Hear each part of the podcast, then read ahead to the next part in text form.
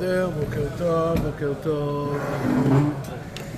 אנחנו עסקנו בפעם שעברה בכלל שהמקרא מפרש את עצמו. היום במסגרת המבואות שלנו לספר איוב אנחנו נעסוק באמונות ודעות בספר איוב. ונתחיל בעניין הזה של חשיבות הגמול. אנחנו מתפללים על הצדיקים ועל החסידים ועל זקני עמך בית ישראל ועל פתת סופריהם ועל גרי הצדק ועלינו, יאמרו חמך השם אלוהינו אין שכר. טוב לכל המותחים משמך באמת.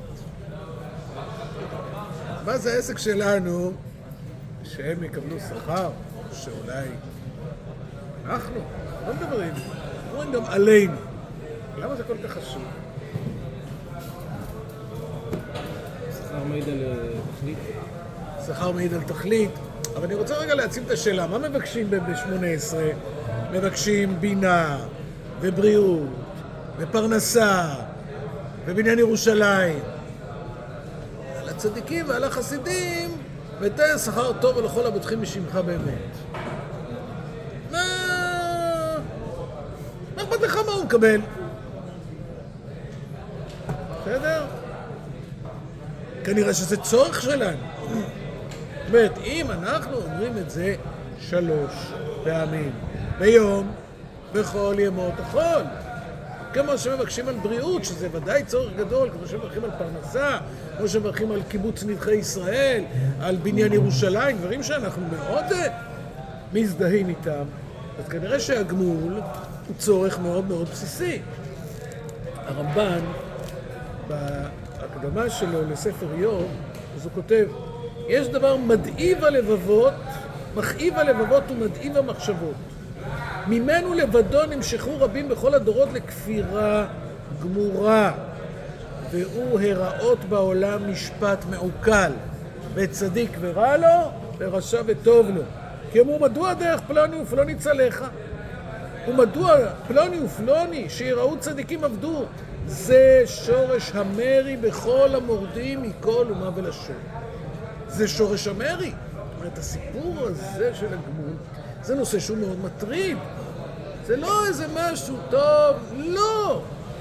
כמו שמבקשים על כל הבקשות שהרמב"ם כותב שב-18 ריכזו את כל הדברים שהם כמו אבות לכל הצרכים של כל אדם. חלק מהעניין הזה הוא לדעת שיש סדר בעולם, שיש גבול, שיש דין ויש דיין, נותן לרשע, נותן לאיש חסיד כמפעלו, נותן לרשע רק כרישתו, זה חלק מעיקרי האמונה היסודי ביותר. מתוך זה גם נגזרת פרשה שלמה, שזה העניין של ההשגחה. אני רק מזכיר את זה ככה ב... בסוגריים, האם באמת הקדוש ברוך הוא משגיח? היה פילוסוף מאוד מפורסם שאמר שלא, זה לא מעניין אותו. מי זה היה? אריסטו. מה, אתה חושב שאריסטו מעניין אותו אם אתה נוטל ידיים עד פה, נוטל ידיים עד פה? אין לקדוש ברוך הוא מה לעשות, רק לבדוק את הציציות שלך ואת ה... אה, מה יש בתוך התפילין שלך, האם הקוצו של יוד? אה, נו באמת, הקדוש ברוך הוא מתעסק עם הגלגלים, עם השמש, עם הירח, מה אתה חושב שאתה מעניין אותו?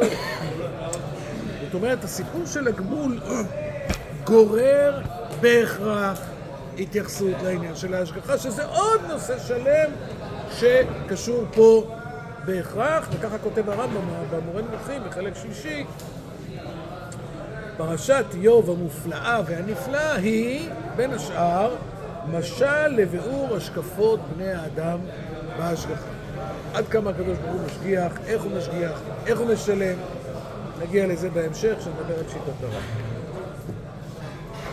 אז זה נושא ראשון, החשיבות שלנו.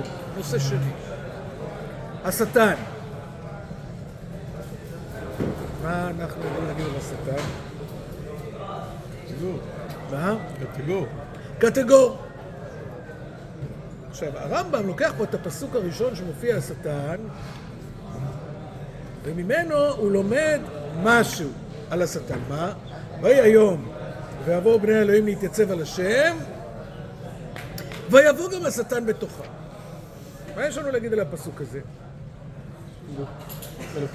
הוא לא חלק מהם. ויבואו בני אלוהים להתייצב על השם, ויבוא גם השטן בתוכם. אומר הרמב"ם, לפי שלא אמר ויבואו בני האלוהים והשטן להתייצב על השם, שאז הייתה נעשית מציאות הכל לפי יחס אחד, אלא אמר ויבואו בני האלוהים להתייצב על השם, הם העיקר, ויבוא גם השטן בתוכם. אומר הרמב"ם, וצורת דיבור זו אינה נאמרת אלא במי שבא ואינו מטרה לעצמו, ולא דרוש מחמת עצמו. אבל כיוון שנוכח מי שהמטרה נוכחותו, מה זה בכלל מי שבא? אומרת, אתה מקבל אה, אה, ראש ממשלה של איזה... עכשיו, יש שם, אתם יודעים, יש פמליה שלמה, אבל זה שיוצאים, או זה שמזמינים, לא מזמינים את ההוא מהפמליה שהתפקיד שלו, לא יודע, יכול להיות מאבטח או עיתונאי או משהו. אגב, זה שבא האדם החשוב, או הפמליה החשובה, אז למה זה כל כך חשוב? כי השאלה איך מתייחסים לעניין של השטן, ואני רוצה להתייחס פה להבדל עקרוני בין הרמב"ם לבין הרמב"ם. הרמב"ם מתייחס למאמר חז"ל שאומר אמר רבי שמעון לקיש, הוא שטן, הוא יצר הרע, הוא מלאך המוות. אומר הרמב"ם, שמע את האמרה המועילה הזאת, דרך אגב, כל המורה נבוכים שנקרא פה, הכל זה לפי התרגום של הרב קפח. בסדר, כי יש תרגום אחרים, יש שוורץ, יש כאלה, יש כאלה, יש... שמע את האמרה המועילה הזאת אשר אמרו החכמים, אשר יש להניח עליהם שם חכמים באמת, אבל מי שאמר את זה היה, וואי, באמת חכם, לא רק קראו לו חכם, הוא באמת חכם. הוא ביארה כל קשה וגילתה כל נסתר ובררה רוב סתרי תורה. וואי וואי, הלוואי שהיינו יודעים להבין מזה. הוא אומר את זה על איוב? הוא אומר את זה על המימרה הזאת, אה, והיא, המימרה הזאת, אמרה בתלמוד, אמרה בשם אלקיש, הוא שטן, הוא יצר הוא מלאך המוות. הנה נתבהר לך, כי על עניין אחד בעצמו מכנים בשלושה שמות הללו. זאת אומרת, יש מישהו, משהו, יש איזשהו גורם, שאני קורא לו בשם אחד ובשם שני ובשם שלישי, וזה שאני קורא לו בשלושת השמות האלה, זה מסביר לנו המון המון דברים. ושכל הפעולות המיוחסות לכל אחד מאלו השלושה, כולם פעולה דבר אחד. וכך אמרו גם חכמי משנה הראשונים, אמרו תנא, יורד ומטעה, עולה ומסטין, נוטל רשות ונוטל לשמה. אז מאיפה... אז מי זה השטן בעצם? מה? יצר הרע, מלאך המוות. יצר הרע מלאך המ... או, הוא אוקיי. גורם, הוא גורם, הוא גורם לאדם לחטוא, ואז הוא מקטרג עליו, ואז הוא הורג אותו. זאת אומרת, אבל מאיפה זה... מאיפה זה מתחיל? האדם. הנטייה של האדם אחרי החומריות, אחרי דברים מיותרים, אחרי דברים גרועים, זה יצר הרע, זה השטן, זה מלאך המוות, זה מה שהורג את האדם בסופו של דבר. זה לא מישהו מבחוץ, זה מישהו שבא מבפנים, ואפשר להעריך, ואנחנו פה בשיעורי מבוא, כל אחד מהם יכול להיות הרבה יותר ארוך, אנחנו מקצרים אותו. הרמב"ן, הרמב"ן אה, נותן פה יחס אחר לגמרי, אני לוקח למשל מההקדמה שלו לאיוב. הנה בא בספר הזה עניין השטן, וידוע בקבלתנו כי הוא מלאך נברא להסטין ולהזיק לאדם. וכבר בא בדברי רבותינו ז"ל באוריינו ואומרו, הוא השטן ומלאך המוות הוא יצר הרע. זאת אומרת, שלא נתבלבל. גם הרמב"ן מכיר את הדרשה הזאת. כמה מפתיע, כן? והנה החכמים ייחסו לו כל השמות האלה לאמונתם שהוא מלאך באמת, לא טבע מן התוואים ולא כוח מן הכוחות. אם כן ביארו לנו כי זה המלאך נברא להסטין ולהזיק. אולי נאמר כי מאצילות כוחו יבוא לאדם שטנה.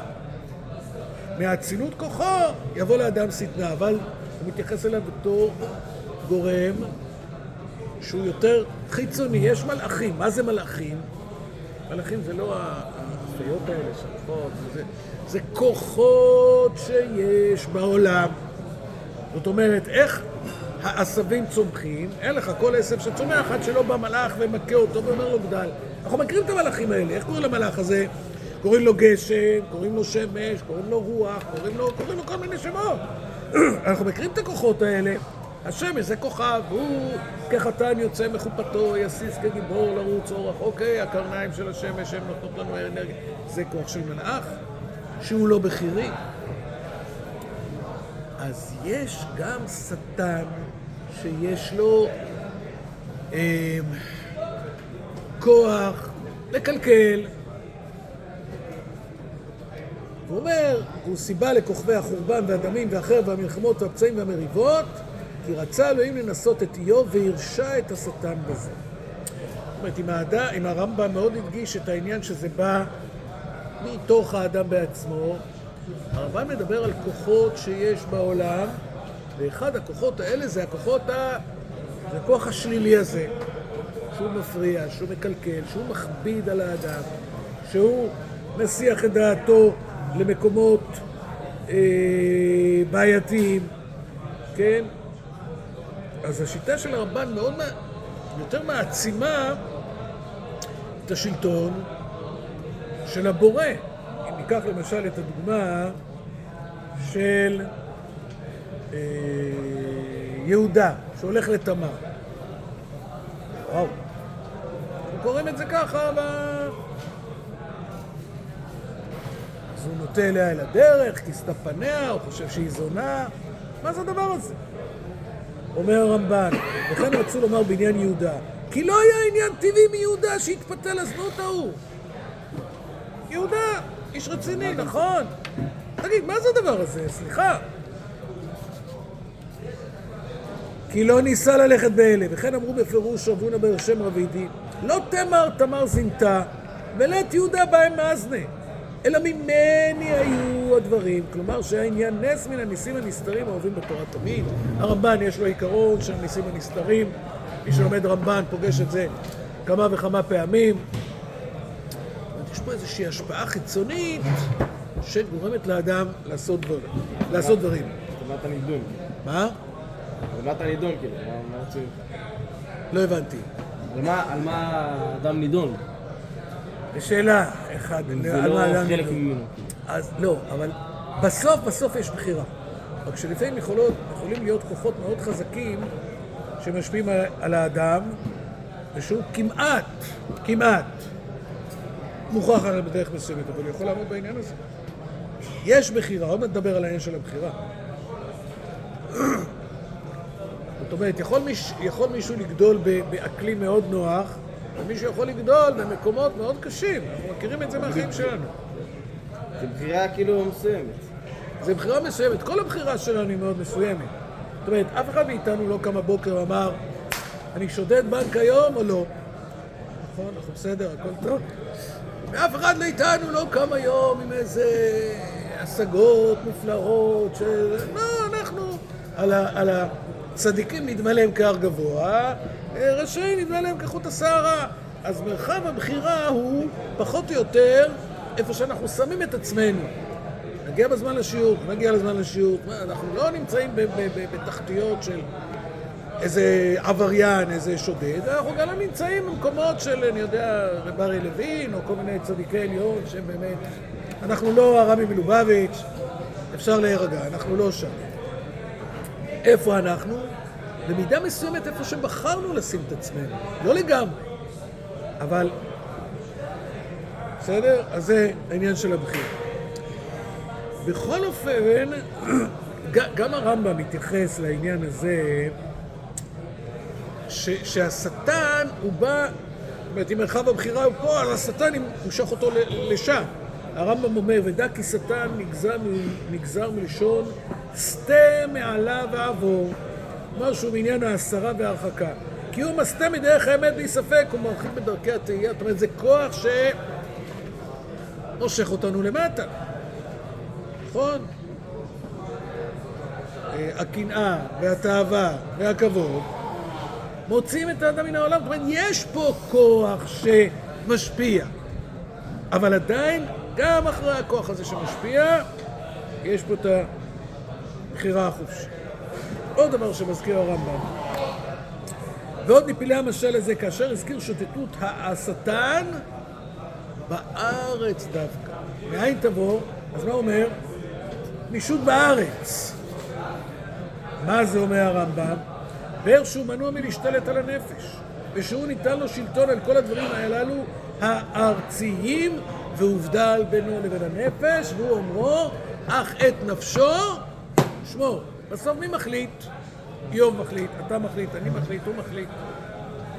בסדר?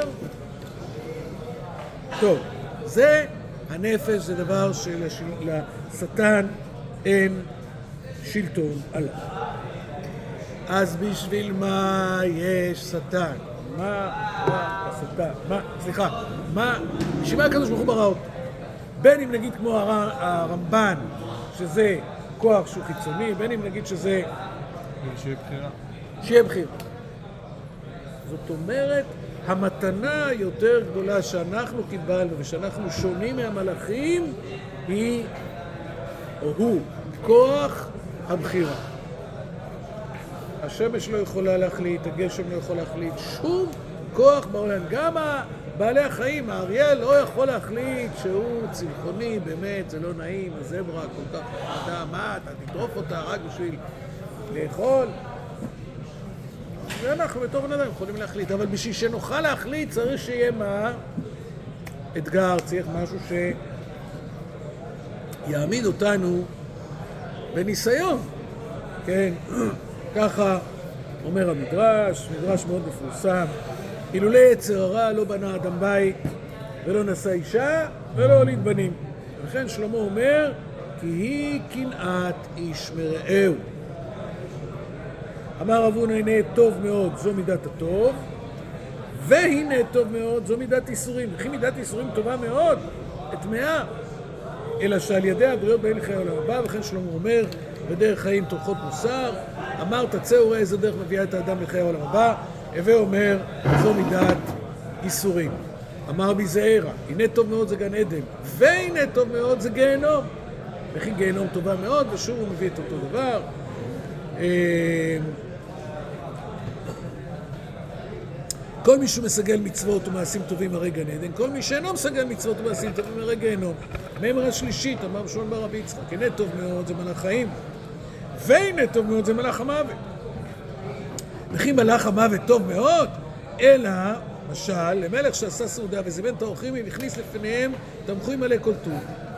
אמר, כל מי שאוכל ומברך את המלך, יאכל וירעב לו. כל מי שאוכל ואינו מברך את המלך, יותז ראשו בסייף. כך כל מי שהוא מסגל מצוות ומעשים טובים הרי מלאך חיים. כל מי שאינו מסגל מצוות ומעשים טובים הרי מלאך המוות. זאת אומרת, חלק, זה חלק הכרחי בבחירה. מכירים את הגמרא, מסכת יומא, בדף אה, סט כמדומני, שביטלו יצר של עבודה זרה, וביטלו יצר של הרעיון, ורצו לבטל יצר של הרעיון. מה קרה כתוצאה מזה שביטלו יצר של עבודה זרה? של עבודה זרה? יצא אש מהבית קודשי הקודשים. יצא, כמו... בטלה נבואה. בטלה הנבואה! זאת אומרת, מה עשו לאנושות? אמרו, קשה לך ילד? בוא ניתן לך רטלין. עכשיו הילד יושב ככה בכיתה, לא קופץ על השולחן, לא צועק, לא זה. אתה מקבל מין ילד סינתטי כזה. ניתן לכם רטלין, לא יהיה לכם יצר של עבודה זרה. אפשר לקבל קצת נבואה? לא. למה? זה שפיל. אתה רוצה שיהיה לך נבואה? יהיה לך עבודה זרה. אתה לא יכול עם עבודה זרה? אין בעיה, צמצמנו. עכשיו אתה פה. אין נבואה יותר. בסדר? תחזור לבוא יהיה יחזור עבודה זרה? זה מה שחשבתי לשאול. כנראה שכן. הלוא שמה, כשרצו לבטל יצר של אריות, אז אמרו, ניבאיה פלגה.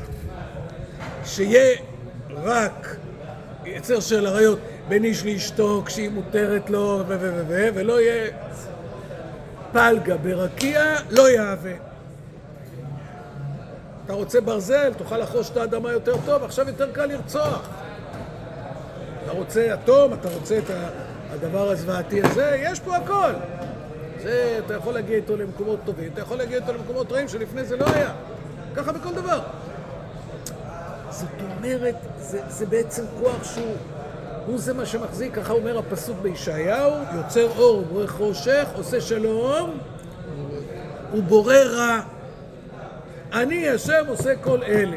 רואים, נכון, לא רוצים להזכיר, אה, רואים, עושה שלום, בורא את הכל. נו שקוייך, לא, לא רוצים להזכיר את המילה רע. אבל ישעיהו אומר, רע. בואו רק נסיים את הפרק הזה של השטן, חשבתי שנתקדם יותר, אבל כבר בזמן שם מתחיל להיגמר.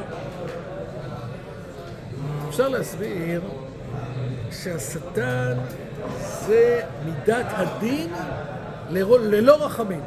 זאת אומרת, ייקוב הדין את ההר. אנחנו מכירים שפרק א' בספר בראשית הוא כולו בשם אלוקות. בראשית ברא אלוהים את השמיים ואת הארץ. בפרק ב' יש שם השם, השם אלוקים, השם אלוקים. ביקש הקדוש ברוך הוא לברוא את העולם במידת הדין, ו... לא עובד. הקדים מידת הרחמים למידת הדין. אז השטן, יש שניים שמאוד רצו, יונה בן אמיתי. יונה בן אמיתי, המידה שלו היא הייתה אמת. ו... והוא אומר, ידעתי כי אתה השם, לא מצטט בצורה מדויקת, טוב ומיטיב, וניחם על הרעה. מה הוא לא אומר? הוא לא אומר אמת, אפשר לקרוא את התנ"ך. זאת אומרת, יונה מאוד מאוכזב. למה הוא מאוד מאוכזב? כי לא הדין. כי אין אמת. יונה. יונה אומר, ויאמר אנא השם, הלא זה דברי ידי אותי על אדמתי, על כן קידמתי לברוח תרשישה, למה? כי ידעתי כי אתה אל חנון ורחום, ערך אפיים ורב חסד, ו... וניחם על הרע. יונה, אתה לא למדת בחיידר, לא למדת בתלמוד שרב חסד ואמת? לא, אין אמת, אלה שקרנים, הקדוש ברוך הוא, הם עובדים עליך. אני יודע את האמת. יונה בן אמיתי, רב חסד וניחם על הרעה, אני לא... מי עוד דרש כנו קינאתי? אליהו הנביא. מצד אחד אומרים שהם הפכים. אליהו דרש בכבוד האב, הקדוש ברוך הוא, ולא דרש בכבוד הבן. יונה דרש בכבוד הבן, עם ישראל, ולא דרש בכבוד האב. אבל מבחינת הקפדנות, הם מאוד, הם רצו מידת, ה... מידת הדין, כן? והעולם לא יכול להחזיק מעמד במידת הדין. אז לכן גם אומרים שמלאך לא מבצע, אין מלאך אחד עושה שתי שליחויות. מה זאת אומרת? מלאך הוא מסמל מידה אחת, זהו, ייקוב הדין את העם. אנחנו כבני אדם, אנחנו יותר מורכבים. יש לנו גם מזה, גם חסד, גם אמת, גם דין, גם וגם. יש לנו נשמה מ... מתחת כיסא הכבוד, ויש לנו גוף עפר מן האדמה, כמו בעלי החיים, ואנחנו צריכים להכיל את המזיגה הזו. אז אנחנו, אנחנו מתערבבים עם, ה, עם, ה, עם, ה, עם הדבר הזה, יש לנו המון פנים. המלאך הוא, זהו, יש מלאך של דין, יש מלאך של רחמים, אם הולכים עכשיו להפוך את סדום, אז צריך שני מלאכים שיבואו לסדום. אחד יציל את לוט, והוא יהיה מלאך של רחמים, ואחד יהיה זה שיהפוך את סדום, כי זה לא הולך שאותו מלאך עושה שתי שליחויות.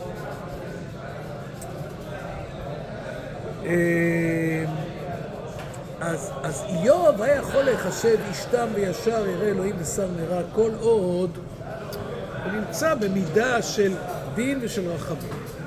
ברגע שמפעילים עליו רק את מידת הדין, אז גם כל ה... המעשים שלו מקבלים צורה אחרת. זאת אומרת, הוא מנהל איזו פנקסנות מאוד יעילה שכל שבוע הוא מקריב קורבנות. בשביל מה אתה מקריב קורבנות? בשביל מי אתה מקריב קורבנות? בשביל הבורא? אה, בשביל עצמך אתה מקריב קורבנות. זאת אומרת, אני נותן לזה פרשנות אחרת. אז הוא צריך... אז איוב, דווקא מתוך האיסורים, דווקא מתוך הקשר עם השטן שמביא עליו כל כך הרבה צרות, הוא עובר איזשהו תהליך. קודם כל הוא מתחיל לדבר עם ריבונו של עולם. זה מתחיל במקום מאוד רע, מקלל את יומו. אחרי זה הוא בא בטענות מאוד קשות, אבל תוך כדי זה הוא מתחיל לתאר לא רק את הטענות כלפי הבורא, אלא גם מה הוא מרגיש. בסוף הוא יוצר קשר כזה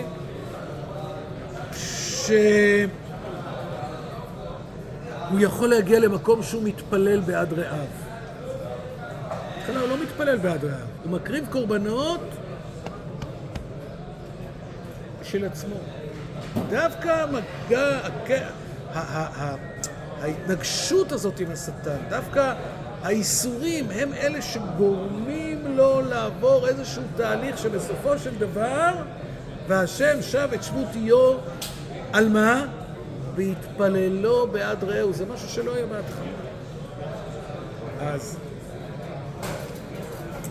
דווקא השטן, דווקא האיסורים, דווקא הקושי, דווקא כל הדברים הקשים שתיארנו קודם, זה מה שגרם לו בסופו של דבר להגיע לקשר עם ריבונו של עולם. רציתי עוד להספיק היום גם את השטן, שהוא קטגורו של איוב כסנגורו של אברהם, אבל כבר נגמרנו הזמן, אז על זה אנחנו שטן נדבר. כאילו? מה? אותו שטן? אותו שטן, כן. אנחנו נדבר על זה בעזרת השם שבוע. שבוע טוב חברים, שבוע טוב.